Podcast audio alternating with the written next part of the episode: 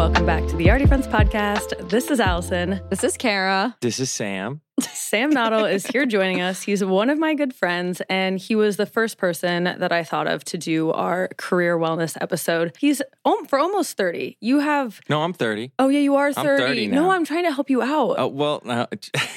no, I'm just kidding. You did. We had the crisis in July. I forgot. we, we had the crisis in July. but today we're going to talk about how you got where you are. And I'm very excited to hear about this because I feel like most of the time, I mean, we talk business all the time, but not as nitty gritty as this. So if you guys were with us last year, we had Ashley Stahl as our career expert, and she talked way more about how to find what makes you really lit up. So we thought for this year's take on the career wellness, we would just interview someone who's succeeded in their career so far and how they got to where they are to inspire you guys to push yourself outside your comfort zone. Because I know every time I hang out with you, I'm like, I am not doing enough. I need to level up. What the fuck am I doing? Yeah, so if you want to listen to that episode, definitely just head to our show notes and you can listen to last year's. Like Allison said, that was more of a strategic way to navigate your career. And we're excited to talk to Sam today and just get some personal insight and some advice. So before that, we were just catching up. We had to stop ourselves from talking. So we were talking way too much of good stuff. But Sam was just talking about he was in New York recently and had the best time ever. Any fun things you want to share with the people? About New York or. You my- were all over. Yeah, we've been all over. Well, first of all, thank you both for having me on. Uh, this is very cool. This is probably c- more cooler for me than you guys realize. I have to admit. So thank you. Um, oh my God, this last week has been crazy. I uh, I was in Miami doing the thing that I love the most in life, free diving and spearfishing. And then I turned around and on Tuesday I went to New York and I was at the same convention as your fiance, trying to uh, yes. Be in the real estate business and succeed and thrive. And um, that was a great convention. And then right after that, on Thursday and Friday, I got the chance to go around New York, Williamsburg, and Soho with my little brother and meet all these different fashion brands that we're carrying in our store. And it was so cool. It was so cool to see my little brother in action. And doing it. And me, I'm just there for moral support. So it's, yeah, this last week has been crazy. And now I'm back in Omaha doing this. For like one minute. Yeah, for like one minute. Tomorrow, I go to Denver in the morning and Austin in the afternoon, and then I come back to Omaha on Wednesday, and then I'm grounded until until California. So the uh. way to level up your career is to fly somewhere every single day. you know, I don't think so. I I think that it sounds a lot better than it is. But you know, sleeping in a different bed multiple nights a week is tough. It's hard to be present. It's hard to follow a workout routine. Clay was mad at me last week. We're set this week, and but it, no, it's great for inspiration and to meet people and just like kind of open your mind. I'm looking forward to a little chill time. Swinging it back into other wellness areas. Yeah, yeah, more time spent with myself for sure. That's needed. I can feel that. I can definitely feel that. Um, Wait, two things. I want to hear about the store. And also, I feel like we need to talk about Clay, which I recently heard is your new trainer. Wait, wait, yes. wait. Yes, we have to we have to back it up even further Okay. because you guys know I was boxing. Sam was pestering me about where to go box where I go boxing, and I first replied and I was like, "Nah, I'm not telling you." Sam was like, "What the fuck?" So finally, I said, "You can know where it is if you come." So how was it? It was probably a top three hardest workout. And that includes like some of these really long distance races that I've done. I- I mean, in two hours now, I mean, two hours is a long time, but in two hours, they literally max it all out. It's insane. I mean, I, I didn't know how you did it because I, couldn't do it. I mean, I was on the ground, literally. I was on the ground, and you know it. I love that you told me you were like, "I'm going to be honest. I thought I was going to be able to hang, but I, I didn't think you were." Was if I can't really do it, hard. she can't. But no, she could. But then there's these like 12 and 13 year old kids that are like pointing and laughing at you as you're trying to do your like 35th burpee in like one minute. And it was just, it was so hard, but it was cool. I mean, it was very humbling. you know? Yeah. And that's, I think those are the best workouts, the ones that like really humble you. You're like, okay, I want to come back next week with nine hours of sleep, not eight hours of sleep and have eaten the right thing. And, but we haven't gone back since. no, I know it's a schedule. It's just no. I just we should do it. Like I, I don't want to say I have a good excuse. Life got in the way, and maybe I'm a little nervous. now that you know what to expect. Yeah, I'm- because I'm the- before, it, if you don't know how hard something is going to be, it's like, well, send it. Let's just go tonight. But then I feel like that is so relatable. Like there's certain workout classes, like at Power Life, like a sculpt. I'm like, I'm not always down for sculpt. Like I'm always down for a Power One. Like even now, Kara does Lagree. She inspired me. I started Lagree, and I'm like, dude, I got to be in the right mindset. Yeah. Kara, do you do Lagree at Plank? I do. Nice. We got to find a way. Wait, to- have you been there yet? yeah, I've been there. Okay. It's first of all, I think Pilates is an awesome workout. I love It it. is. Especially when you get the Lagree reformers. You know, I got the chance, side note, I got the chance to meet Mr. Lagree. It was Wait, really, he's a real person. Oh, He's wow, the per- he's a- founder. yeah, he's a Canadian guy. And um, he was looking at a space that I was leasing on Miami Beach back in like 2018. Super cool guy. And I learned all about Lagree fitness. Uh, and then when I Mhm. came back to Omaha and I saw Plank, kind of fell in love with Plank. I think it's definitely top three coolest boutique fitness programs in the Midwest that I've seen. I agree. Um, Power Life's up there too. And um, yeah, I've been begging them to give me a shot at putting them in Aksarben Village. yeah, That makes so that much would be really great. I think it makes all the sense in the world, but you know they have their program and they're they're going slow, and I appreciate that. I think they're a really smart bull, and they have an awesome brand. It's a great brand. Oh, it's so good. Wait, backing it up even further, I feel like we need to give an intro of how you two know each other because I thought that's what you were going to say. And it sparked me wondering as well. But no, back it up. How'd you guys meet? And I know Allison, were you wanting him to see if he said the same thing as you were thinking? I Let me don't go even know what. I'm thinking. So I okay. So I slid in to your DM to do a pop up Mm.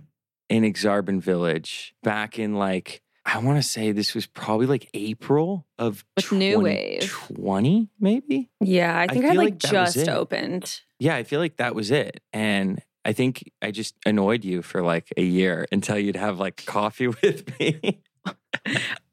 I feel like that's a pretty accurate right? recollection because I didn't know who you were. Yeah. Maybe it was humbling for you because you're like, everyone knows who I am. Why won't this girl email me back? No, uh, no, I'm used to that. I'm No, used to not. that. No, it, look, I'm in Miami. Nobody knew who I was. So, you know, when I started in this in the real estate business, you know, I would pick up these phones and I would call people like Sweet Greens or Salt and Straw, or Bluemercury, and I would, you know, I'd start by just calling the front desk. They don't know who Sam Noddle is. Actually, they don't know who Sam Noodle is. Um, and then, you know, in Miami, where I've gotten a chance to work now for seven years, nobody knows who Noddle companies are, what they do, and frequently get asked how Oklahoma is because they think I'm from Oklahoma and not Omaha, Nebraska. they feel like it's so irrelevant. Yeah. what? Oh. So, okay, okay, wait, really quick, like a spark note. What does the, your company do? So, Noddle Companies, it's, it was started by my grandfather 53 years ago, building grocery store anchor shopping centers in small towns across the Midwest. Today, we've grown a lot. We have a bunch of different verticals. We're still in the real estate development and planning business, doing our own stuff and, and stuff for other individuals and businesses. We have an in house construction team, we have an in house architecture team, world class, badass female architects that can design anything in the world. We have a hospitality vertical, so a food hall, a couple restaurants, and a few bars. And then we have a fashion vertical now that's been really interesting. And uh, we're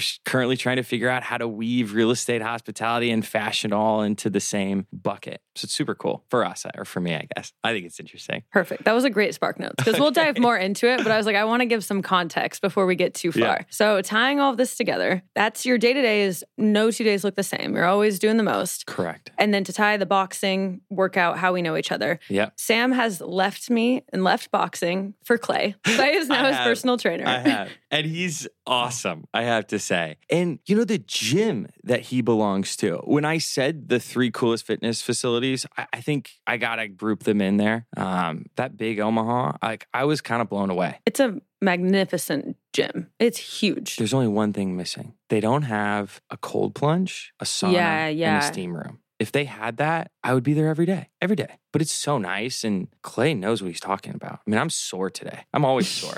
Because you it's went this morning, right? Yeah. Mondays and Wednesdays. Mondays and Wednesdays, but we're adding, I think we're going to add a day. And this week we're changing it to Friday. Okay. Yeah, You 'cause need I'm- some recovery time. Yeah, I do. Just kidding. I do. I do. You're going to be Wait, going back to how you guys know each other, did you ever do the pop up, Allison? No. Sorry. we Okay, went okay. so many directions. and okay, so I'm also I'm gonna write my thoughts and like send this like really intentional email. And I didn't know Sam yet. So I'd like send him these long emails of like why I couldn't do it or like maybe let's do it then. And then okay, the first time we actually met was when for like Curtis's position. Yes. Oh my So- God. Yeah. So then I was like, I, I'm New Wave is staying where it is. And then you were like, well, maybe you could come work for me. And I was, I with think, me. Work with me. oh, thanks. Yeah. Nobody works for me. That's a, that's a good way to put it. Yeah. Says it's- a lot it's- about you. I, no, but it's that's important. Well, I considered it. I did highly. And in my head, I remember that. Yeah, I I even said this on the Costa Rica trip because people were like, "Have you ever considered like a job job?" And I was like, "One time with Sam." At least I got a consideration. and and in my head, it was just the timing, and I was like really considering it. But apparently, I didn't relay that to you because you didn't like my long emails. I le- no, I I read your long emails, or I, I've read your long emails, and no, I look. I, I'm not gonna stop annoying you until we figure something out. I have something in my head. I've been pitching it to Clay. Too. Oh wow, he's kept a secret. Yeah, well, you know, it could take ten years. It could take twenty years. But I have this. He's playing the my head. long game. and I know we're not supposed to work together. I know that was a rule that we set, but I'm gonna just find a way to make it your idea. That's good reverse psychology.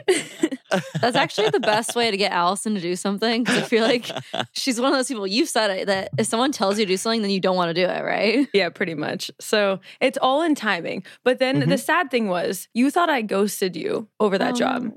oh, I think there was a miscommunication. I thought I sent a voice memo and then it like disappeared. Well, I don't really recall. You're very busy. And I just get distracted sometimes. But no, there was no love loss. And I think, like, I don't know what happened. Like, maybe six months later, I picked up the phone and called you, and it was like, Yeah, and then we talked about doing mushrooms and we're like, cool. Yeah. Yeah, the gang's back. yeah, exactly.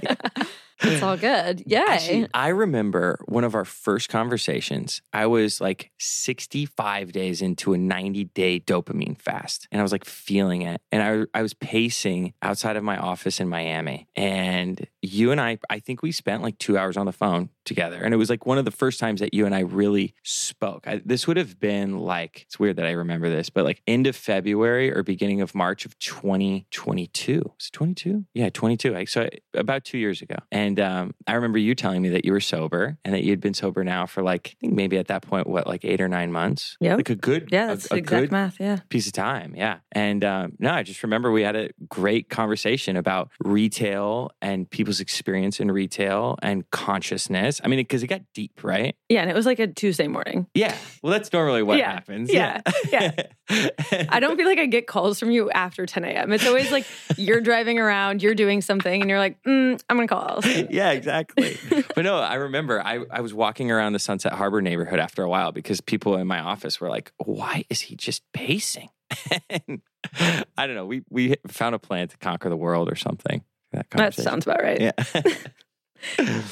And yeah, to, so to bridge that gap, basically, we were like to try to work together. And Sam and I are idea people, and we always got 10,000 ideas going. And we've kind of been on this similar journey together of over prioritizing work and then letting other things slide. And I feel like the wellness series last year was really what made me be like, oh, succeeding in your career isn't the only way to have a successful life. Ah, Shocker. Rest is important, boundaries are important, saying no is important. And I feel like that was something we really connected on like over the last year. yeah. Been an interesting year. And so I feel like once we finish catching up, I also want you to share some of the downsides of what all of your career success has been like. Cause I think it's healthy for people to know like the backstory. Like you see a hot influencer and you're like, okay, but what have you sacrificed? hmm Oh, I mean, I think that unfortunately, I could fill this whole podcast with my mistakes and you know just tough things that I've had to go through, or that still still I go through, both like externally and then internally. Yeah, because it's not all perfect, and you know we're on this pursuit, right? We're always trying to get. I don't want to say better, but maybe more real or more in touch with ourselves to be the best version of ourselves from within. Because then hopefully we could be the best version of ourselves to everybody else, right? And just because you've got a bunch of businesses or you're doing all these crazy things, it doesn't necessarily mean that you're really in touch with yourself and the hard truths. So my life, uh, the last year or two, and certainly for 2024, is going to be, you know, how do I confront some of these like hard truths of mine that maybe you know, people don't see? So yeah, I could fill this whole hour, two hours, or however long we're talking with that. Well, I guess before that, should we do our housekeeping and say our peaks of the week, read our listeners' peaks, and then get right into it? Yes, that is perfect. You can start if that's cool. Yeah. My peak of the week this week is very boring. I had a very chill weekend at home and I got myself organized, went through some drawers, cleaned them out. Just a very admin weekend to get myself into Monday, not feeling stressed and not having the Monday scaries. I love that. I, th- Yeah, I think that's, that's actually an, a very underrated peak of the week. Yeah. okay, good. No, I literally sat at home and did not leave. I was like, I need this. Some weeks, my peak is folding my laundry and reorganizing my closet because I find so much peace in that. Very satisfying. that. Oh my gosh. And vacuuming. What was your peak? My peak this week was a substantial one. Okay, so the listeners probably don't know, but my favorite thing to do in life is be in the ocean freediving. And graduating from that, spearfishing. And so I've had this unbelievable 10 year spearfishing, spearfishing career. And uh, last Monday or this Monday, I got a fish that I have been searching for for like six years. It's taken me through two girlfriends.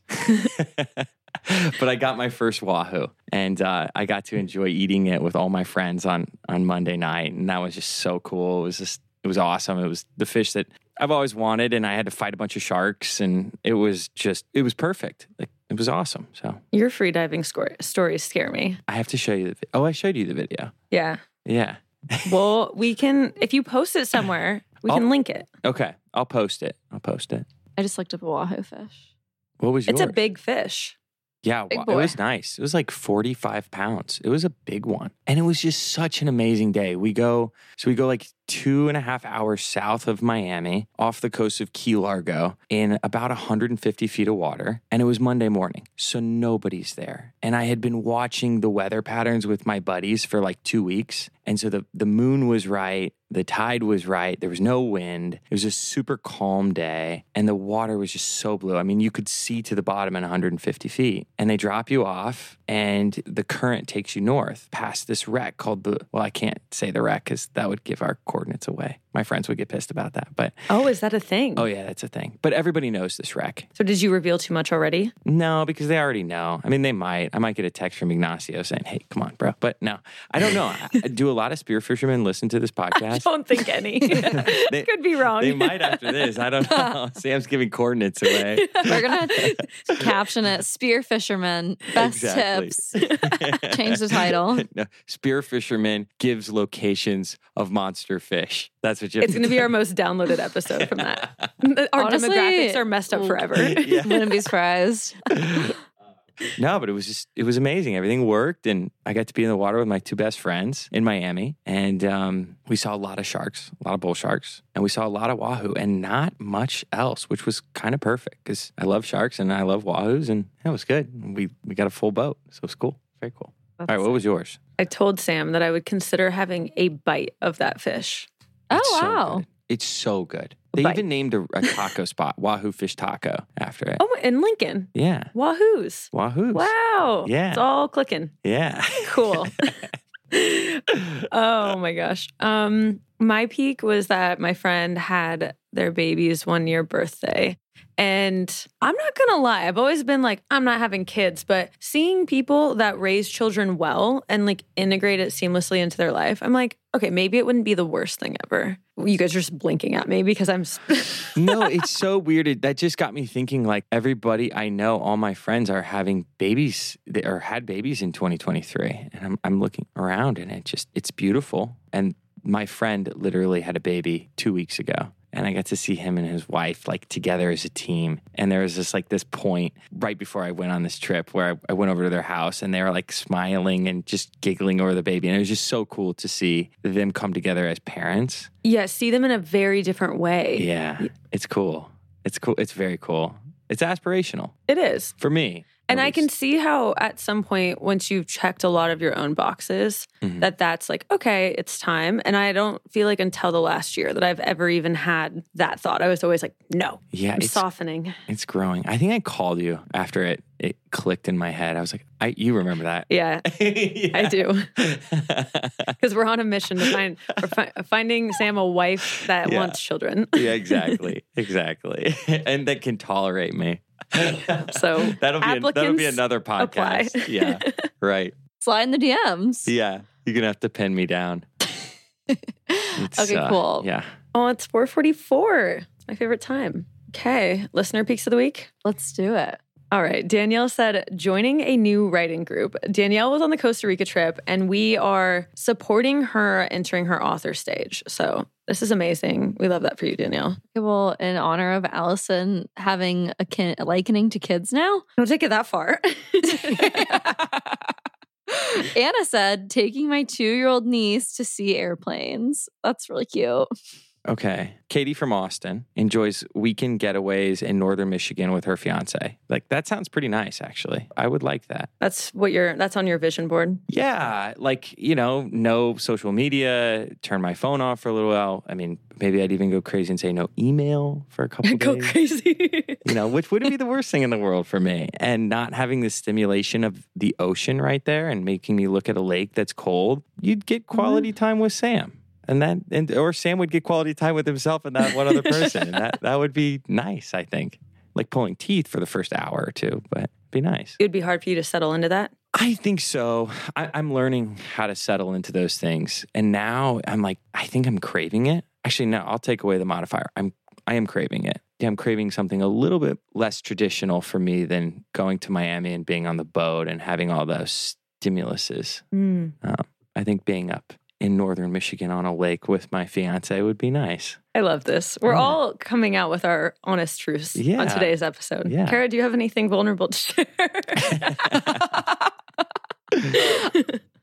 no, I don't have any hard truths to say, but if I think of one, I'll say it. we'll start I'll just interrupt the conversation. As always, send in your peaks on our Instagram page or your friends podcast. Make sure you enter our listener of the week giveaway. We give away $10 every week to our listeners and our Instagram followers. So follow us there, send us that you've rated and reviewed the podcast, just DM us that, and then you're entered. Of course, bonus entries, sharing us your story, liking, commenting, all the fun things. So that's all the updates. Let's get into it.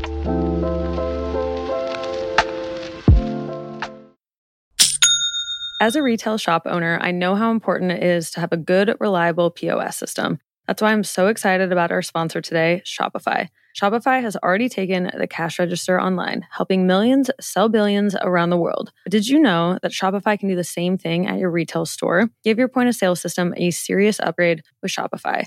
Shopify POS is your command center for your retail store. From accepting payments to managing inventory, Shopify has everything you need to sell in person. With Shopify, you get a powerhouse selling partner that effortlessly unites your in person and online sales into one source. Track everything across your business in one place and know exactly what's in stock. Connect with customers both in-line and online. Shopify helps you drive store traffic with plug and play tools built for marketing campaigns from TikTok to Instagram and beyond. Get hardware that fits your business. Take payments by smartphone, transform your tablet into a point of sale system, or use Shopify's POS Go mobile device for a battle tested solution. Plus, Shopify's award winning help is there to support your success every step of the way. Do retail right with Shopify. Sign up for a $1 per month trial period at shopify.com slash already friends. That is all lowercase. Go to shopify.com slash already friends to take your retail business to the next level today.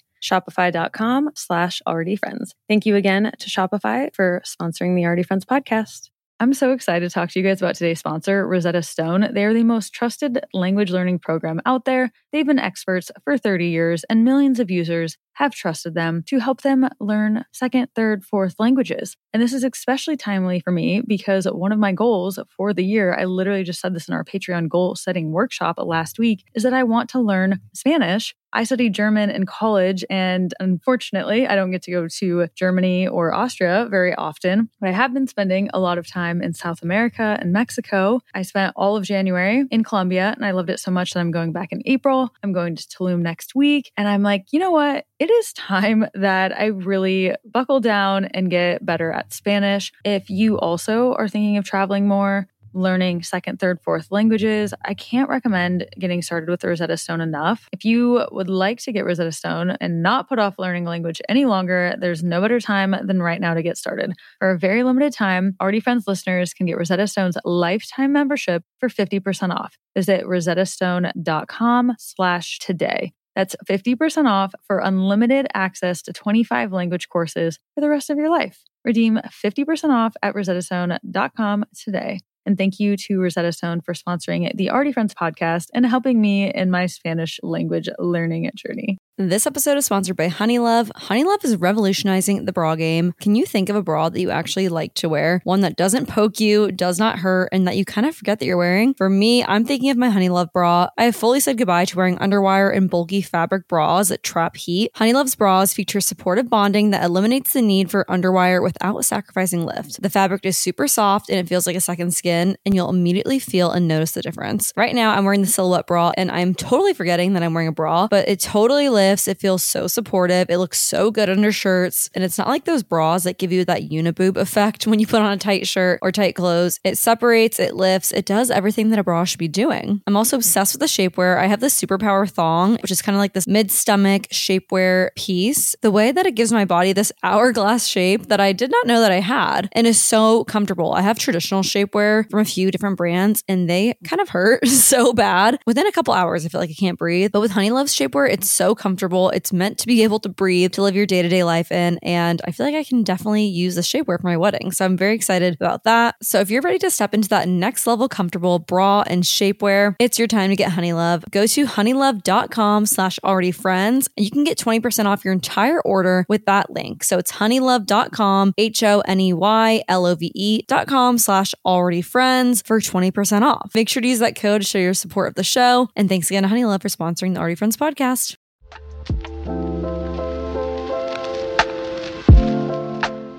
You should read Sam's official biography. Is that what you call it? A biography? Yeah, my ChatGPT one. Is that what it's from? For sure. Oh wow! Wait, your LinkedIn one job. or I think so. the yeah, one I on mean, the I had website. A little bit.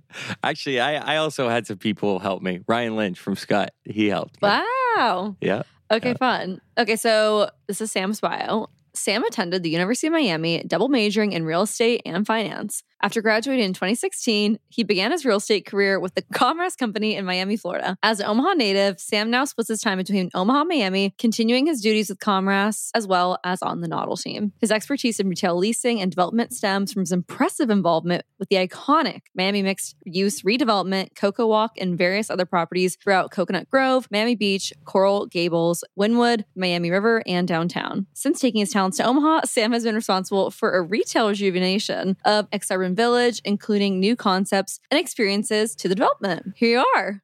Where did you get that one? Did you get that one from the website? Because I didn't read that one, or I didn't. I didn't write that one. I have my sources. I can't reveal. Nice. nice. Is it factual? Yeah, it's all factual. Hmm. I mean, I think they maybe made my talents seem a little better than they are. Oh my gosh. No, well, and a quick definition I would I wanted to share too is that occupational wellness is the dimension of wellness that emphasizes the importance of finding personal satisfaction and enrichment in one's work. So contributing to a positive work-life balance and fostering a sense of purpose and fulfillment in one's professional endeavors. How would you rank your career wellness? yeah. Where are you Oh, sitting that's at? a good question. My career wellness. You know, I feel good about it. Like there's a lot of things that I need to work on, but I would say seven. Depend. Well, it depends on the day, right? I mean, sometimes it's like, oh, I'm a 10 for sure. It's a 10 today. You know, some days it's like, okay, my dad and I got into an argument. You know, part of my of my career right now is I'm I'm in a family business with my father and my brother. And, you know, he's usually right. I'm usually not. He's got some wisdom on me, but we battle. And so we're we're battling a little bit right now. But I love him and he's probably right. But still gonna battle with him. Your dad's a good guy, though. So is your brother. He is. You They're both. They're good. Great family. Yeah, they're, I'm I'm lucky, and he's just an awesome mentor and a great father, an even better father. But yeah, we're battling right now. I wish we could do jujitsu. Just get it all out. Yeah, I wish. or I wish I could take him to a boxing class. Okay, so kind of with that, you went to high school here in Omaha, but then you decided to go to college out of state. Why did you decide to go to college out of state? And then after you finished that story, how did you come back here? Okay, so I went to Westside High School, and then from Westside, I actually got asked to play soccer for UNO, and I wasn't smart enough at the time to get into the University of Miami in the fall semester. So the University of Miami said, "Sam, you can come, but it has to be in the spring." And um, I always wanted to go to Miami because I wanted to study marine science. just side note, my very first job was at Dive Ventures. Oh And my I've gosh. been a scuba diver since I think like 11 maybe. And so I always wanted to move to Miami to be you know near the water and in the water and study the water. And um, so I played soccer at UNO and that was the best decision that I ever made. I wasn't very good, but I got put in situations that, you know, I probably shouldn't have been put in and that made me grow up and learn and that was one of the best things that I ever did for myself. And it also, you know, gave me exposure to working on a very high level, high functioning team. And I can tell you that I, I don't think I was a very good soccer player, but I do think that I was a very good teammate. And I think, you know, that was very, very helpful, especially now, leaning back on those experiences. But then I transferred to the University of Miami right after the first soccer season. And when I got in and I started studying marine science, and, you know, I had to go to calc and organic chemistry and you know differential equations was in my future. And i sat around i think there was this one day i remember it pretty clear as day i had just smoked a big bong rip and i walked into calculus but not calculus for the business students calculus for the science students. And i looked around at all these kids and i mean, I mean they're so smart and they're going to go and they probably have done amazing things. And i just thought to myself like is this really where you see yourself? And i had gotten into the business school and my entire life i was like just fascinating with with what my grandfather and my dad had been doing. And i was actually fascinated even more with architecture. But i knew in order to be an architect i had to go through that calc class which i was not going to do that. And uh, so i transferred into the business school. And um, i took one little stint studying ecosystem science and policy. So that's a story for another time. But eventually got myself into the business school and started studying real estate and my junior year, I got the chance to go work for uh, what they call like a real estate investment trust, a REIT. And this REIT is called Acadia. They're based in New York City. And all Acadia did or does still to this day is buy very, very high end retail properties in major markets throughout the US. So Michigan Avenue in Chicago, Fifth Avenue and Madison Avenue in Soho, New York, Lincoln Road in Miami. And I went on to their acquisitions team. And so I lived at the NYU dorms over at 16th and Broadway until I got kicked out, but that's a different story. And I would go up, I would ride the train up to Mamaroneck, and they took away my mouse and they made me underwrite. I remember it was the original Wells Fargo bank branch in Union Square in San Francisco without a mouse, only using Excel hotkeys. And that took me. You mean a computer mouse? yeah. Okay. So I had to do the the whole financial model without a mouse, which was so hard for me, but it was amazing because that's how I learned the real estate Oh. business. Was on a computer doing the math, doing the numbers. And so then I moved I went back to Miami and I realized I needed to know the numbers and I also realized that I wanted to be a broker. I wanted to be out there and I wanted to do retail. So I got my real estate license while I was at the university and I got Dr. Hewson who played such a big role in my career. She allowed me to double major. At that time I was the first to double major in real estate and finance at the University of Miami. I think that's because there was a lot of overlap in the classes. So it was kind of like tacking on a major without Mm. really doing all the work. But I, I did I did the work. I had to take a couple extra finance classes. And then she actually helped me get an internship with Michael Comras, who today is is my mentor. And that's just been so unbelievable in my career. Like the mentors that I've been able to have, whether it be in the real estate business, the hospitality business, free diving and spearfishing, mindfulness and wellness. Um, you know, my mentors are, they really make up who I am. And so Michael has just been an unbelievable mentor for my real estate career. But I remember I, I at the time, this would have been 2015, Michael was all over the news because he was selling this building on Lincoln Road, which is one of Miami Beach's kind of main retail corridors, to the owner of this fashion brand, Zara. And he was selling it for at the time it was the largest transaction in Miami-Dade County history. He bought the building the year I was born, 1993 for 12 million, and he sold it to Amancio Ortega for 375 million dollars. And he over the years had brought in Nike and Apple and Capital One 360 and the Gap and Intermix all to this one building. And um, I remember taking the news article to Dr. Hewson, and she would even she, she would laugh if she heard the story. And I said, Dr. Hewson, I, I want to go work for Michael Comras. I know he used to be a student of yours. She laughed and she said, you know, good luck. Like the only way you're ever going to get an opportunity to go work for him is if you do a deal with him outside of school, and he's impressed with you. It's like, okay, well, if anything comes up, I'm graduating in the spring. I already have my real estate license in Florida, and I would do anything for an internship. And so, about six weeks later, I was partying in Colombia And I get an email from Dr. Hewson Hey, Michael is interviewing for an internship. Do you want to interview? So I flew back, I put my suit and tie on, and the job for the internship was I got paid 35 cents for every email that I added to their database of, of you know, like different tenants and business owners. And so, you know, I did that for two months. I sat there for 10 hours a day, three days a week, because it was my final semester. So I didn't have a lot of classes. And, you know, I went there and I just soaked everything up. And I talked to people and I asked questions and they saw me working. And then I got smart and I uh, asked them if transparently if it would be okay if I went and tried to buy the emails. And so when I was in eighth grade, I started this little car detailing business and I would wash everybody's Ferraris and Bentleys and things like that. And, you know, this was probably 20 years ago almost. And back then, Omaha didn't have all the fancy cars that it has today. And so there was a very small group of guys and gals that had these cars. And one of them owned this big company called Infogroup and they were like this data company. So I went to Infogroup and I negotiated this contract to buy 20,000 emails at 20 cents on the dollar and I flipped it to Comras Company for 35. Mm.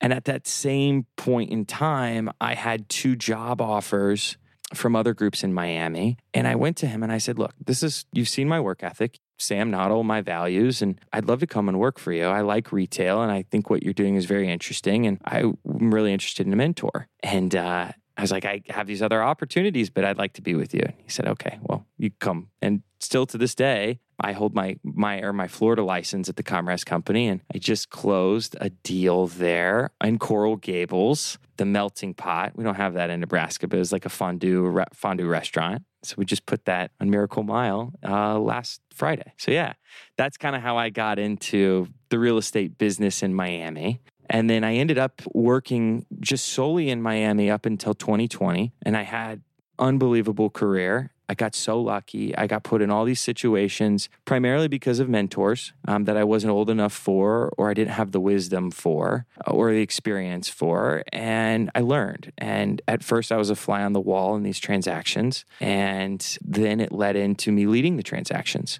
And there were so many mistakes along the way. I think I blew up a few deals. I made some people mad, but I made a lot of friends. And I think everybody appreciated the Midwestern work ethic and our values. And if we look into somebody's eyes and we tell them we're going to do something, we're going to do it. It might take us a little longer, but we communicate that it's taking us a little longer. And that Midwestern set of values, if you really live by those, I think it can take a person really far. So then, fast forward to 2020, COVID happens, and I remember where I was exactly when I made the decision to uh, to go back. I was on the boat. It was March 11th of 2020. And I remember it was March 11th because on March 10th, I lost the biggest real estate transaction of my career at that time. It fell apart. I was all bummed out.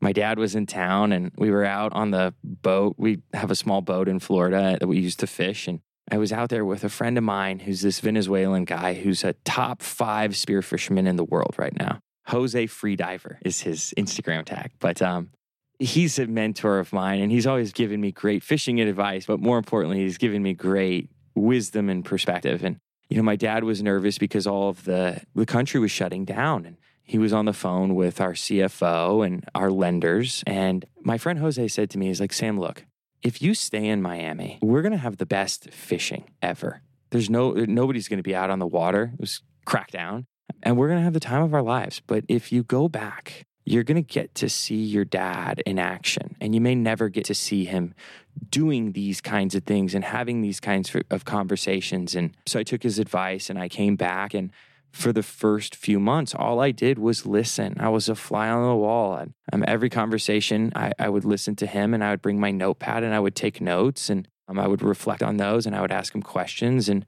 I got the chance to learn about our business that way. And then then I went and I did rent relief negotiations based on his negotiations with our lenders, with our tenants. And it was a great way for me to learn the portfolio and to meet the tenants that who are our partners who lease space from us.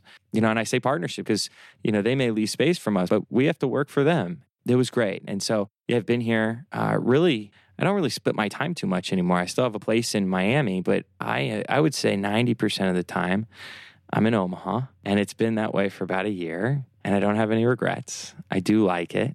I miss Miami sometimes, but you know, Omaha is a really special place. And the, and I keep going back to that Midwestern set of values and the people and something cool happening in this city right now. And, you know, it's, it's fun to be a part of and to learn with all these people. Great insight. And I have a follow up question of how would you say that your goals have affected you? Did you set really specific goals to get to you to where you are now? I know it sounds like you had a lot of drive and hustle clearly from getting that internship and just taking that initiative to learn and to get yourself into that position. But do you feel like you are where you are in your career because you had a very specific vision of what you wanted? Like, do you feel like that's something important for being happy with what you're doing now? Absolutely you know and it's so funny because like visions they they constantly come up and i think I've had to be a little bit sharper recently about picking the visions that I really want to explore. But, you know, the first vision that I had in my career was I wanted to finish this project, CocoWalk. You know, when I was in college, there was this shopping center in the middle of Coconut Grove, which is the oldest neighborhood in Miami. It's surrounded by the best demographics in the city. It's the most green and walkable. And there was this project that called CocoWalk that just was run down. It was like a mall from yesteryear. And I remember, you know, I used used to tell my dad when I was in college, God, I would be so cool to redevelop CocoWalk. You know, I would tear down the center pavilion and I'd make this great public space and then I'd add office and retail. And when I went to work for Michael, it just so happened that when he sold the building to Amancio Ortega, the owner of Zara, he partnered with my dad's aspirational peer, Federal Realty, to buy CocoWalk. And Michael asked me if I wanted to go and lease it. And so I knew when I got that opportunity that I couldn't pick my head up until I had leased CocoWalk and the rest of the assets or buildings in the Grove. And, um, you know, I just, in that assignment, I got the chance to work with some of the world's best in their fields, whether it be other leasing folks, finance folks, or architects. And then the tenants that came to Coconut Grove, it was kind of like we got hit with a bit of a lucky stick, to be very honest. But I think it was last year, it was uh, Time Out Magazine voted Coconut Grove a top 30 neighborhood in the world. So that was pretty cool. And I wow. knew, like, okay, let's get the Grove done. I'll learn from that. And then I'll have that on my resume, something that I can lean back on. And I mean, it took so much effort. It was, it was really a, a five or six year effort. But to this day, when I go into meetings and I talk to different brands or retailers and developers, I get to talk about Coconut Grove or I can always reference Coconut Grove. And most people in my industry know of or have heard about Coconut Grove. So that was one goal of mine that, or vision and goal turned into a goal um, that helped me get to the next one, right? And I learned so much through that, through accomplishing that goal or vision. I kind of want to explain to people listening what the importance of developing these neighborhoods are in terms of like community and things to do. Like, why is it important to have certain tenants in certain places and the synergy between them? Oh, that's that's a good question. I'm gonna see. I hope I can answer that very directly. But okay. So when I first got into the business, Michael, Michael Comras, my mentor, talk to me about the importance of merchandising and you know why you don't stick a smoke shop next to the nail salon because they just don't go. But if you stick the nail bar, the nail salon next to the hair studio, next to the Pilates studio, now you're building on something and you create this destination that meets people's daily lifestyle needs. Or you know free people likes to go next to Anthropologie if they could or and so that was kind of like chapter 1 and then chapter 2 kind of fell in my lap uh, this summer and so there's merchandising. And then how do you build a community? Because that's like the most important thing. If you can build a community, merchandising just kind of falls into place. And they, they do run parallel paths, but like community is way stronger. And so, like, one thing that we did in Aksarben, I mentioned it earlier, is we started this run club. And when we started this run club, like, I had kind of copied it from other neighborhoods across the world that I had seen. Like, there's this really cool run club in Coconut Grove, there's a really cool run club in Munich, Germany, that I had followed on Instagram. And so, you know, Aksarben, we just said, okay, let's start a running club. We're on the bike path. We have, you know, we're in the middle of a college campus. We have all of this uh, office around us. We have a running store here. We have a bike shop here. Like, and we have this great space to just meet. And, you know, when we started the running club, it had three people. And, and by the end of it, I think on average, you know, 60 people or so were showing up. Some days we'd even have like 150 because we do like these shoe promotions and stuff. We did two, I think, with New Balance and one with Brooks, maybe. But it was it was great because you know you would start to see all these people come out that you know maybe they would drink or maybe they wouldn't drink but regardless they had just filled themselves with endorphins and they wanted to talk and get to know people. And it became like this just awesome thing to look forward to on a Wednesday in Omaha. And it's a way for people to meet other people without having to go and get wasted. And it just turned into this really cool thing. And I would say one of the coolest things for me is as I look back at Run Club this season, we had like four relationships start at Run Club.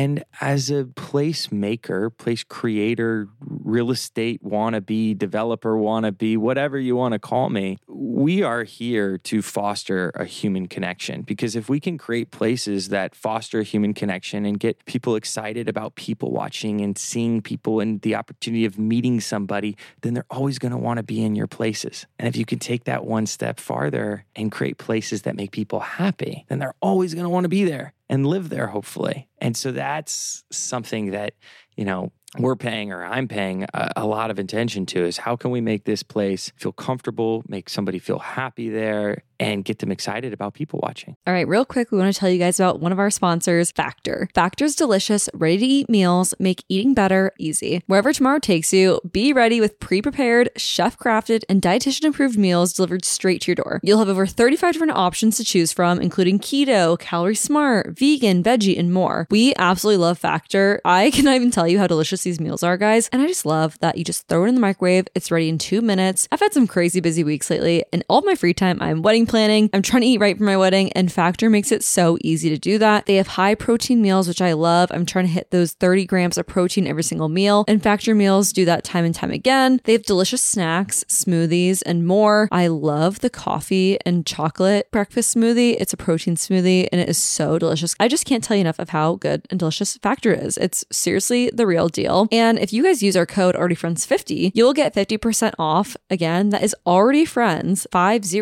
for 50% off your first order. And that's at factormeals.com. So go to factormeals.com slash alreadyfriends50 to give Factor a try for yourself. It's seriously so worth it. And we're so grateful to have them as a sponsor of the Already Friends podcast. Do you have that one piece of clothing you keep going back to, no matter how full your closet is? Having a versatile, high quality favorite feels great, but having a whole closet full of them feels even better. American Giant puts the quality, durability, and comfort they're famous for into everything you need for your spring days. From premium t shirts and jeans to lightweight French terry joggers and their legendary best hoodie ever. Whether you're dressing for work, the gym, or happy hour, you're sure to find your next closet go to from American Giant. And it's all made in America and designed to last a lifetime. Get 20% off your first order at American Giant.com with code STAPLE20 at checkout. That's American Giant.com, code STAPLE20. What you do on a bigger scale, like let's say someone's dream is to open a coffee shop. Everything you just said Mhm. is like, I feel like what people are trying to get across at a coffee shop. We want people to come in and feel welcome and this to be their third place, da da da. And you're doing that on the scale of a neighborhood. Yes. And so the exercise oftentimes are like, uh, it is like, what are the things that a neighborhood really needs in order to feel special? So, you know, in my life, I get to travel a lot and I'm always looking at great neighborhoods, whether it be the West Village or Coconut Grove or um, downtown Austin. You know, what do these really cool neighborhoods have? A lot of them have awesome public spaces. Some of them have public spaces that don't have anything some like for example some of the parks in new york city they don't have anything. They're simple. There's just trees and benches. You know some of them like madison square park has a small tiny shake shack there but that's the only thing. But it's so special when you're walking through there. And then there's some public spaces like are the wynwood walls in, in wynwood in miami. You know they have all these retail outlets next to it. But public space i think is now I, it's probably the most important part of a community and it's the living room of the community. I think great neighborhoods usually have food stores, whether it's an Aldi or a Trader Joe's or a Whole Foods or just your local Publix or Hy-Vee. You know, a lot of them have close access to to a good food store.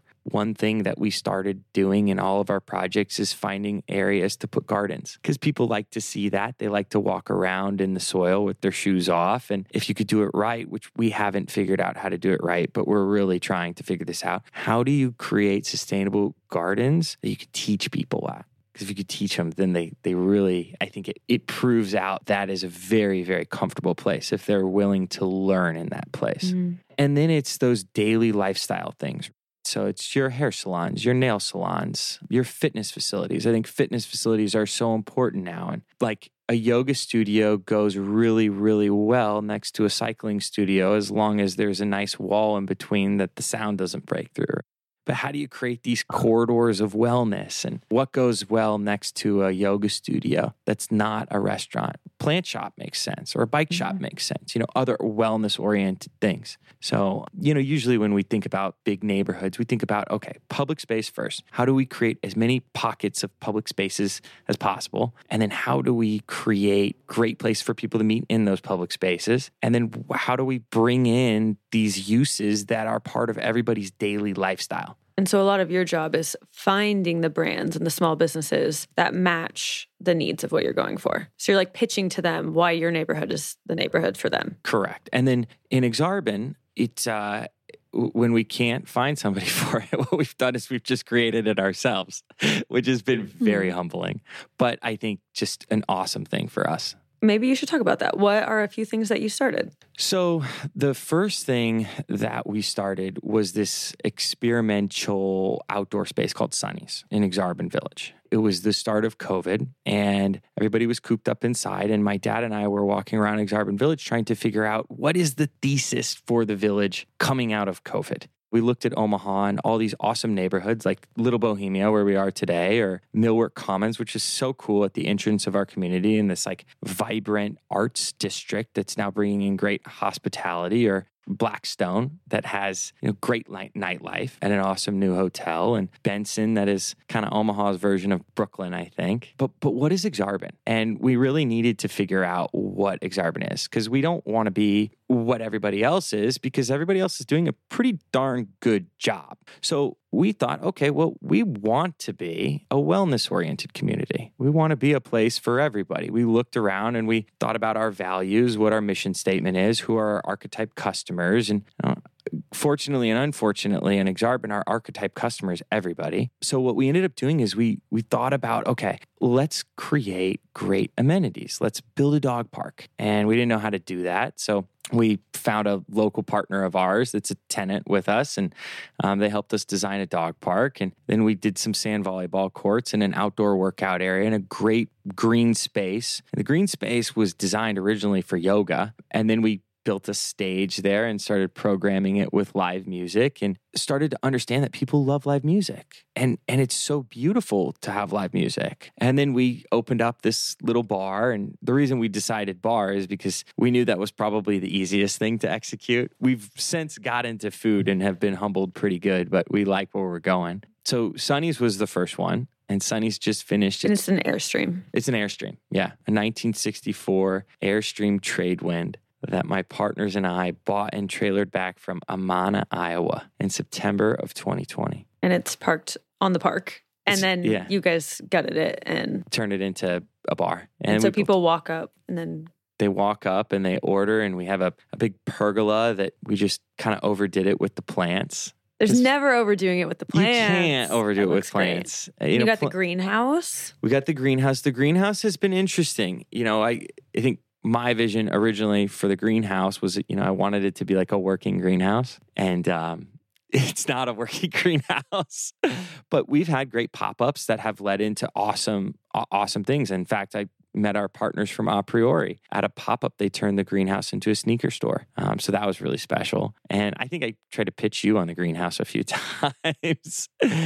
And so you know sunny's has been this amazing social experiment. And i really do say it's a social experiment. It's not a bar because you know we've tested all this different programming you know run clubs there. We have outdoor workout classes there from Torva or Power Life, and we have live music there. And this next season, we're going to pay a little bit more attention to things that are events that could teach people. We'd like to kind of build that in, and we hired a great teammate to help help us kind of explore some of those ideas. And then ultimately we built a community garden with Toast that we'd like to expand and add on. And you know, if we've had, anyone listening, Toast is the POS system, and the headquarters Yes. are with you. yes, yep, right across the And they street. most people probably know Toast. I would say. Yeah, they probably get so either you love it or you get frustrated with it. but it's in most restaurants. Mm-hmm. and yes, I don't know where I was. I think I'm just rambling at this point. Well, I have a question. It sounds like you have a lot of purpose with what you do. It sounds like you take a lot of pride in building these spaces that bring people together and builds community. What advice you have for someone who is trying to find their purpose, whether they have it now or are in a career where they don't have a lot of purpose? Do you have any advice for that? Because I love that you love what you're doing. Yeah, I mean, the biggest piece of advice that I could give a young person or a person older than me that's looking at trying to figure out what they want to do, identify a few mentors. Identify a, few people in your life. It doesn't really matter what they do. You know, they, they should be people that you admire their character and their values, that you think are happy, and ask them if you can buy them a cup of coffee and just talk to them and, and ask them questions and show up early to that meeting and you know bring a pen or a piece of paper and and write some of it down and start to ask them their story um, and i would imagine that most of them have mentors along the way. And you know if you can accumulate a group of mentors it's pretty hard not to figure out a direction. And when you figure out that direction i, I think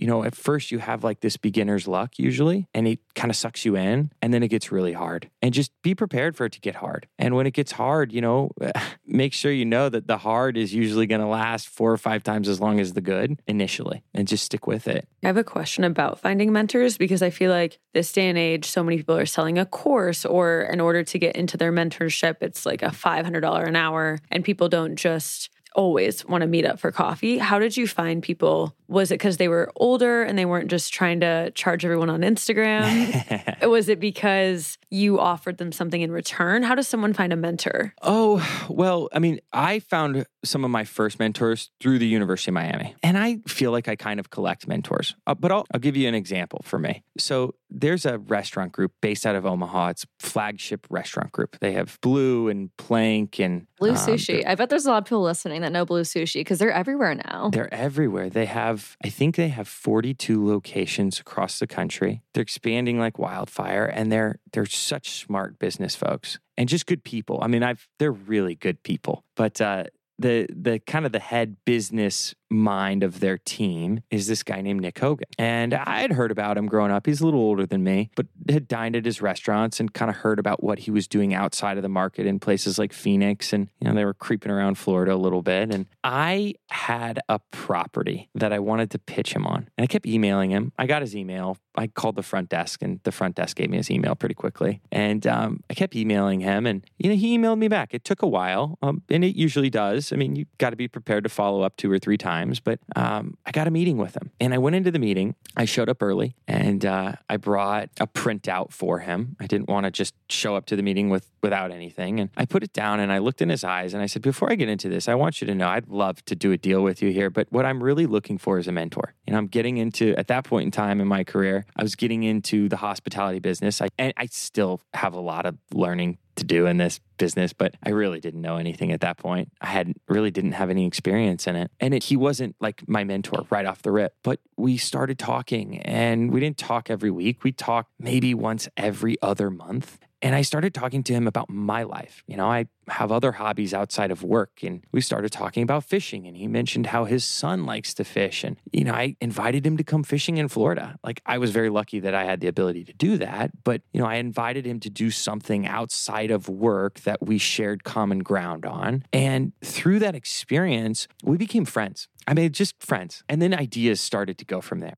And now we get the chance, we're working on stuff together. And but ultimately, he's my friend and he's a mentor and a peer. And you know, when I have questions about the hospitality business, I call him, but I also call him when I have questions about life. And he's 47 years old. And so that's just one way I got a mentor. I could go on about how I've gotten spearfishing mentors, but I, I kind of collect them and I'm very proud of them because even if they're if you get a great mentor, if they just rub off a little bit on you, you could take that. And sometimes from your mentors, you learn what not to do too. Your mentors aren't going to be perfect, and you don't have to like all of your mentors. I had one mentor in my career, female in Miami, one of the toughest people I've ever met. Working with her was an absolute challenge, but I have so much respect for her. And she made me better at my job. She made me a better human. Probably didn't even realize it. But having to go through these exercises with her and and having to grow up with her was very humbling and very hard but coming out of it I'm so glad I learned those lessons in Miami with her and to this day I call her a friend we'll still arm wrestle occasionally but you know she taught me a lot about what to do and what not to do I just think that kind of gets slept on these this day and age is it's such a independent culture that I think people have a lot of pride against asking for help. Yeah, and the other thing that I would say, and this is something that is a constant battle for me and, and a practice, even and especially as I've I've had a taste of a little bit of success. So I think I've you know there's been times where I've gotten a little cocky, but being humble and knowing that you know, or even if you do know, it doesn't hurt to be humble. It never hurts to be humble. It never hurts to be on time. It never hurts to leave a voicemail and do some of these old school things that maybe your parents did when you were growing up or your grandparents did. People really appreciate that. And so it's kind of hard to overdo some of those things, especially with generation. And I would group myself in there that is a little bit kind of un- disconnected, maybe. You know, that personal touch and showing interest and curiosity and coming with questions, it goes such a long way. It makes you stand out a lot. And it's been very helpful for me. Mm-hmm. I always tell people read How to Win Friends and Influence People because I'm Yeah. hearing those bullet points in what you're saying from oh, that book. Yeah. Ask questions. Don't talk about yourself. Even if you want a a mentor, when you go in there, just talk all about them. Don't even say whether you're qualified or not or anything. If you leave Yeah. and you let them talk about themselves for an hour, they're going to love you. Absolutely. You they're like, can't we ask should hire them. yeah, I I- look. I think asking questions is so important. I um I haven't talked to him in a long time, but there was a professor of mine at the University of Miami, Joseph Treaster, Professor Treaster. He was a journalism professor, and I was a senior at UM, and I really wanted to go study abroad, and so they, he got me into this study abroad in the Galapagos for three weeks, and it had absolutely nothing to do with my major. It was all journalism, and I fucking David, don't even cut this. I fucking hate writing. I'm not good at it. And um, so it was challenging. But th- so my whole thing was I had to write about the marine iguana. But I followed this guy, Professor Treaster, around as he asked everybody questions. And it was like he would ask the same 25 questions to everybody in a different order. And I just like memorized those questions and I took it into my professional career. And so I, I just like, I have this like long list of questions in my repertoire Oh, spill some. Oh, it's just it's easy. Like and it's like stupid stuff like, "Oh my god, what are you going to do for the holidays?" Like, let's just not talk about work and are you going to travel for the holidays? Or I was in a meeting earlier today and, and I was with some folks that were probably a little bit more mature and older than me and we had 5 minutes to kill. So it was like, "Okay, what what did you do over the weekend?" Then you just ask them about their kids or it's just simple things that and you show interest and then you know you use these questions to build common ground and then you find common ground you find something that you can have a good conversation over so it's like okay like i'll go into the the small talk thing but how i usually ask these small talk questions to get into real talk you know Yeah, yeah, because then they feel safe. You're relating, and it's not. It makes it way more human than it's just oh a transaction. yeah absolutely And people will go out of their way for other people, but not necessarily always for business unless there's like an interest for themselves. yeah So it really goes back to what's that quote? It's like it's not what you know, it's who you know. Mhm. Has that rang true in your life a lot? Hundred percent. So I have this like little slogan that I always say in my head.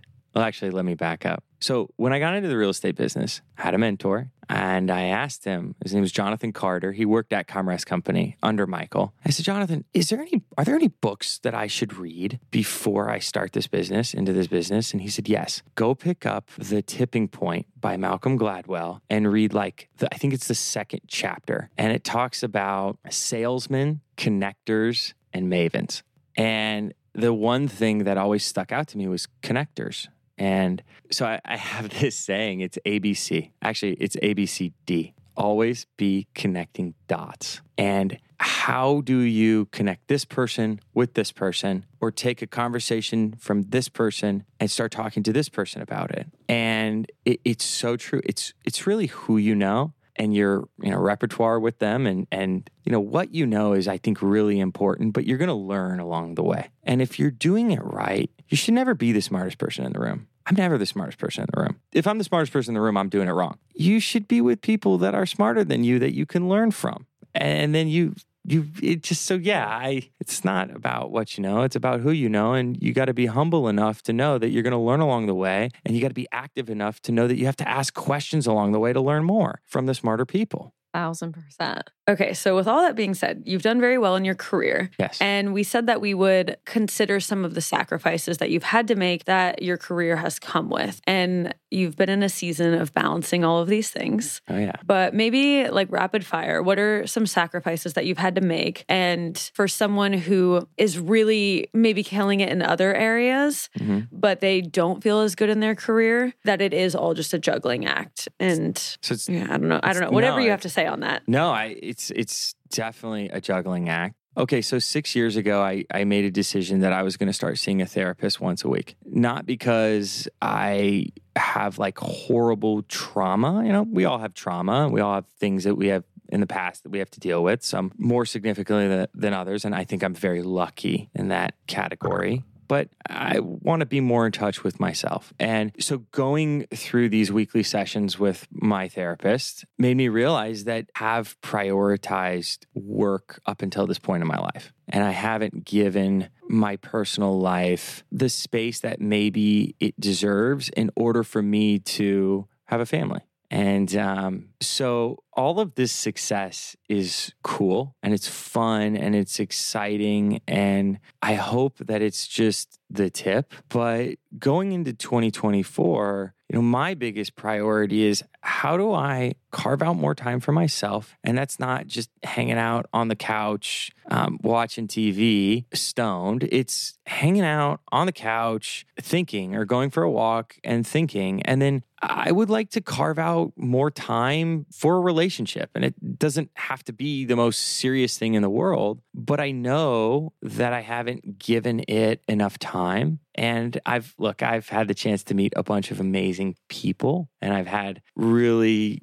great girlfriends in my life. I can't really say a bad thing about any of them. Maybe they could say something bad about me, but I think I've been very, very lucky in that regard. And I think that, you know, with them, unfortunately for them, a lot of times they've taken a second seat and it has nothing to do with them. It has to do with me. And I've got to grow up a little bit and, or I'm working on that right now. And that should translate into, into this year. And look, like I'm not in a hurry. I want to be the best version of myself. That doesn't mean that uh, that's the richest version of myself. It means that I'm that's the happiest version of myself. I think I've learned it, and now I've got to every day apply it or try every day to apply it. How do you feel your work life balance is and any tips in that realm? My work life balance, and this might sound like contradictory, is best when I'm working or when I'm waking up earlier. So when I go to sleep at 9 30 or 10 without drinking, I usually wake up now between 5 to 6. And when I wake up at 5 to 6, and I usually wake up between 5 and 6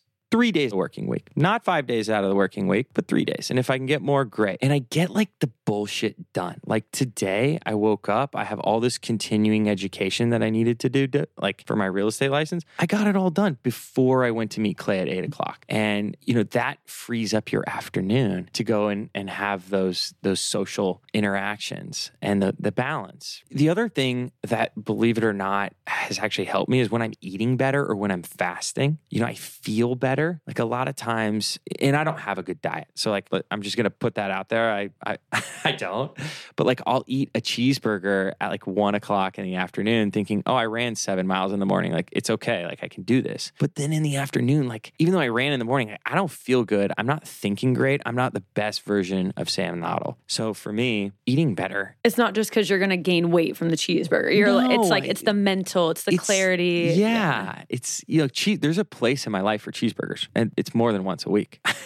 but it, it's maybe not for lunch on a Monday or a Tuesday. hmm And so, yeah, I would say waking up early, going to sleep a little earlier, eating better. You know. This Okay, and I also how's the relationship with the phone? Because for example, guys, one time Sam was like trying to call me and I, it wasn't going through, and you like sent a screenshot of your calls. I should literally pull it up, and it was like 532, 534, 540, 555, 605, 618. Si- Like in one screenshot, you were on the phone with like 20 Mhm. different people. yeah, I think that's a real Monday estate. through Wednesday for me. Look, I'm lucky. I like talking on the phone. I like talking. I don't like texting. I don't like. I don't like emailing that Long much. emails, No. novel emails. no. so, you know, my relationship with talking on the phone, I think is is pretty good, but I scroll. Oh my gosh, will I scroll? And I so I don't have Snapchat. I never did. And I never had Twitter or X, Mm-hmm. but I have Instagram and I have Pinterest. And Pinterest drives me crazy because I'll, I'll go in a rabbit hole there. But Instagram, I mean, my Instagram is just like, it's stupid. Like, I don't have it on my phone. Curtis and I are doing a break from Instagram this week because, I love that. yeah, it's good. It's needed. Okay, well, I wasn't going to say that you had a bad relationship with talking on the phone. I was more coming from the angle of like, how are you not very overwhelmed by? Like, I don't think I've ever been with you for even thirty minutes, and you you've never not had a phone call come in. until today. No, you had one right when we were walking in. That's what I mean. Your phone's over there, but like within two minutes of coming in the door, someone was calling you. To see how many calls I have right now. Yeah, are you stressed? No, I'm I'm getting better at it. I used to be, and sometimes I am for sure. Sometimes I am. It's part of who I am at this point in my job. And it's something that I see and I'm, I'm working on. But in order for me to do what I want to do to execute my visions, I gotta I gotta communicate. So I love not having it, but I also love it. I, I do love it. And right now I love it even more because I don't have Instagram on it. But that's the other thing. Like Instagram for my work is important Mm-hmm. you know and so it's like it's that juggle when i first started at Comras company i didn't have instagram for a year it was great What do they say nowadays? It's like it's not work life balance, it's work life synergy or something because it's like almost impossible to separate so many aspects of work and play now that it's like how do you intertwine everything in a healthy way? it's when i was in new york last week all i did was take pictures i just take pictures of of oh my god i caught myself going through food halls taking pictures of the displays that they have where their food is i'll show you after this or taking pictures of parks or public you know public spaces or entrances to bathrooms you know like Things that would help your business. Of course. Yeah, absolutely. And that's what my phone is filled with. And that's like what my off day is filled with. Go for a walk. And if I'm exploring a new city, like I take pictures for inspiration. And then I use those pictures in conversations or in or in sales later on. And so I've weaved work in with my life pretty good. Now it's okay, like, can I get myself out? Mm. And so Yeah, working back some of those boundaries that have opened up too much. Yeah, so that's what Miami is for me. I don't have work there anymore, so I can go and just chill. And maybe that's the suggestion to someone listening. If they are feeling very overwhelmed in their career or in one aspect of life, you have to have something that's not work. I literally actually I'm going to send you home with this book. It's called How to Not Always Be Working. And it's a little I'll workbook. And one of the first things she makes people identify is what is not your work. And it's for people who have so many things that are could be work. It's like, oh, well, if I'm doing this, it would help my work. Yeah. And you have to have some things that are just for you, like spearfishing. Spearfishing's my thing. Free diving, spearfishing, running. I throw running in there because I don't go to run club every week. Run club is work for me. We've had this conversation, but Mm. I run most mornings early at five thirty or six. It's kind of like my time, and I go pretty far. And a lot of times I don't listen to music. I just think. And that's like that for me, like that's where ideas come and go. That's how I think through the day and the hard things that I'll have to deal with, or if I'm in an argument with my dad. And that's usually where uh, I realize, hey, maybe I wasn't quite right on that. So running has just been so good for me because I can't dive every day here in Omaha. Mhm. But I can run every day. And if I can't run, then I can bike. Also, one last thing I have an avid meditator, and I don't think I'm a good meditator, but I've meditated pretty much every day for the last four years. And that's very helpful for me every morning and sometimes every night. Do you want to share how you got into that? Yeah. Um, so there's a there's this guy Ray Dalio. There's a big hedge fund guy that I learned about in finance class at University of Miami. And one day I was on a YouTube like uh, wormhole. I was looking. He has this great cartoon 20 minute video that I watch every year that I would encourage everybody to watch. It's The Economy Explained, and it's Okay. it's great. Send me it and we'll link it. I will. And so as I was going through this like wormhole with Ray Dalio, it talked there was this like YouTube video of him like talking about freediving. And then he starts talking about transcendental meditation or TM, which is this practice of meditation. It's like mantra based meditation and it's very rigid. You're supposed to, first of all, it's like a thousand dollars to take the course, which quite frankly is probably one of the better thousand dollars I think I've ever spent. But then they give you a mantra, and the mantra is a Sanskrit word or, or slogan. You're never allowed to tell anybody your mantra. And then you practice it for 20 minutes twice a day so 40 minutes a day. And um, the this course like you go in and you do like a group based meditation and it was, it's great. And that was like the intro for me into meditation. And so i practiced tm pretty rigidly for like six months. You know, I would wake up in the morning, I would do it, and then everybody thought I was weird because I'd go out in my car and meditate at three o'clock in the afternoon in the heat in Miami. Then I like started experimenting with some of the apps, right? Like the Sam Harris mm-hmm. one, I think it's called Waking Up and Mind Space, and ultimately kind of found the one that I liked and did like a little 30 day trial with them where they talk about, you know, metta meditation and mindless and mindful and the mantra based and all this different type of meditating and I just like fell in love with it. And recently I just like I've just been doing it on my own you know? I have a pretty good internal clock for 10 or 15 minutes now and you know, I just, it's like how I start my morning. I stretch. I have this little, like, very quick little, you know, sun salutation thing that I do every morning. And I make my espresso and I sit there next to my fire, even in the summertime. And I just, I have that little bit of time to myself. It's great. Before you have to give your time to everyone else. Exactly. And That's it's, fantastic. it's, I wouldn't be who I am without it. And I should do more of it. Well, I think you're inspiring us all to do uh. these things. Is there any final things you want to say or any advice you want to share? This has been so insightful and really incredible. So thanks for coming on. I reflect, I, I've been very lucky in my short career, and it it wouldn't be as special without the mentors that I've accumulated. And I'm very thankful to all of my mentors, and I hope that I can be a mentor someday to to somebody else. I think that would be really cool. I think I I think I think I owe it to a Mm. couple people because people have been so good to me.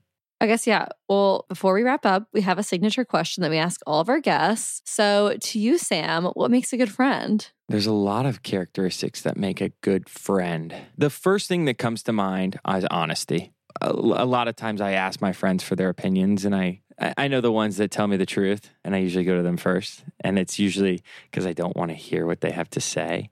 But that's always nice, you know. It's so important to find people in your life that cover your blind spots and and people that feel comfortable telling you like right away and don't let it linger on. Hey, that's your blind spot. You should check that.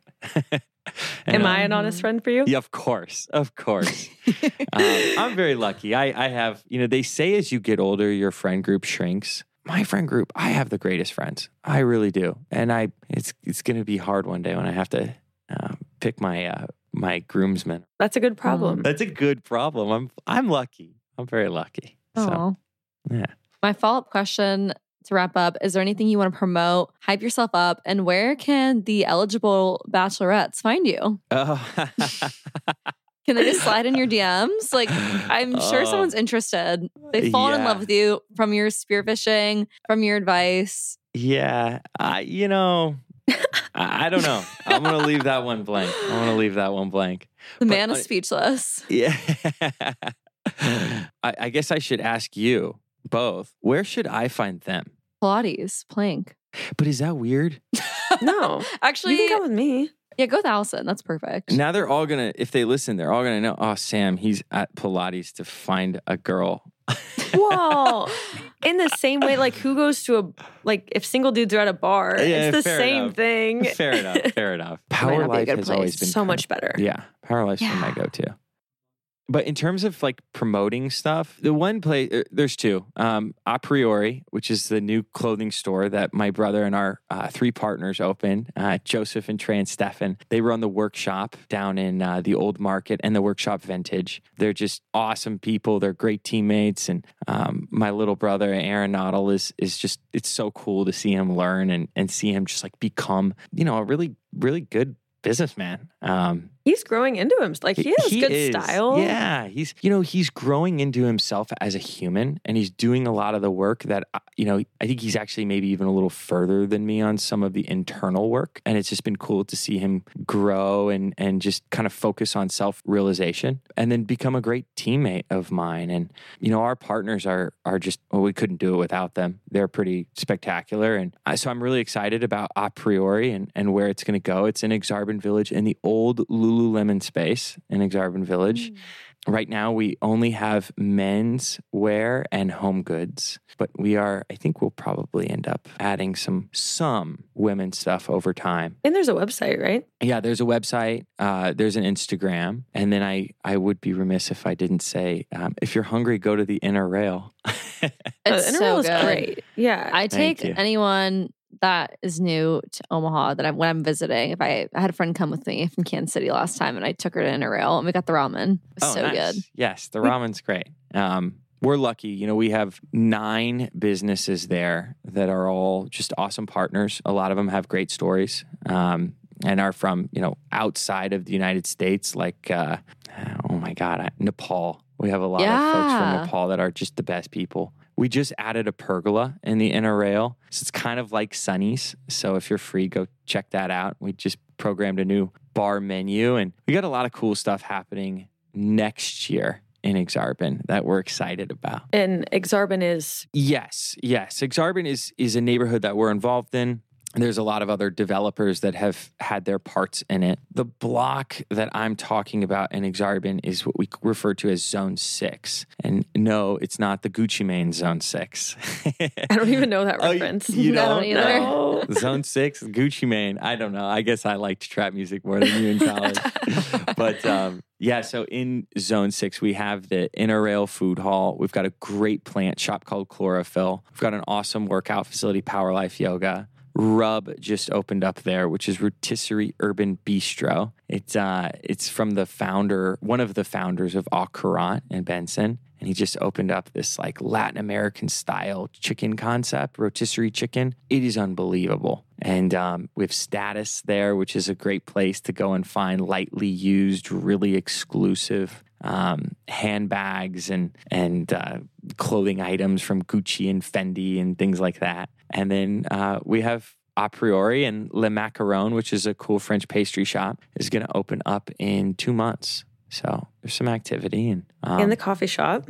and the coffee shop No Name Cafe, which I'm so excited. So we just hired a new, or or for the first time ever, a culinary teammate, and he starts tomorrow. And I am so excited for this kid. His name is Sam Laughlin. And uh, Sam kind of trained and opened up via Farina back in the day, and then went to work under Ben Maides at Au and then has worked in a bunch of other restaurants here in town, like really good restaurants here in town. And for the last two years, he's ran the kitchen at the Lost Rail, which is a country club in Gretna. And so he's coming to work with Noddle Hospitality and be our executive chef. Congrats. Yeah, I'm excited. And so uh, we'll have a whole new food menu at Pops and at No Name. So yeah, I'm, I'm excited about that. So a lot of cool stuff. So basically, if anyone comes to Omaha, go to Inner Rail. yeah, exactly. go to Go to Aksarben. Aksarben Village. Yes. Okay, Yeah. amazing. Well, thank you again for coming on. Yeah, thank you both for having me. I, I really appreciate it. And Uh, hopefully, I didn't come off too nervous No, you didn't. You No, did you weren't. because my armpits are sweating worse than they were on my bar mitzvah. So Oh my god. Also, fun fact: Aksarben is Nebraska backwards. I remember when someone told me that in like fourth grade, and my mind was blown. Well, thank you again, and keep tuning in, guys, for more of our wellness series. This was really popular last year, and we anticipate it will hopefully resonate with you guys again this year. Thanks for being here, and we'll catch you next week. Bye. Bye. see ya.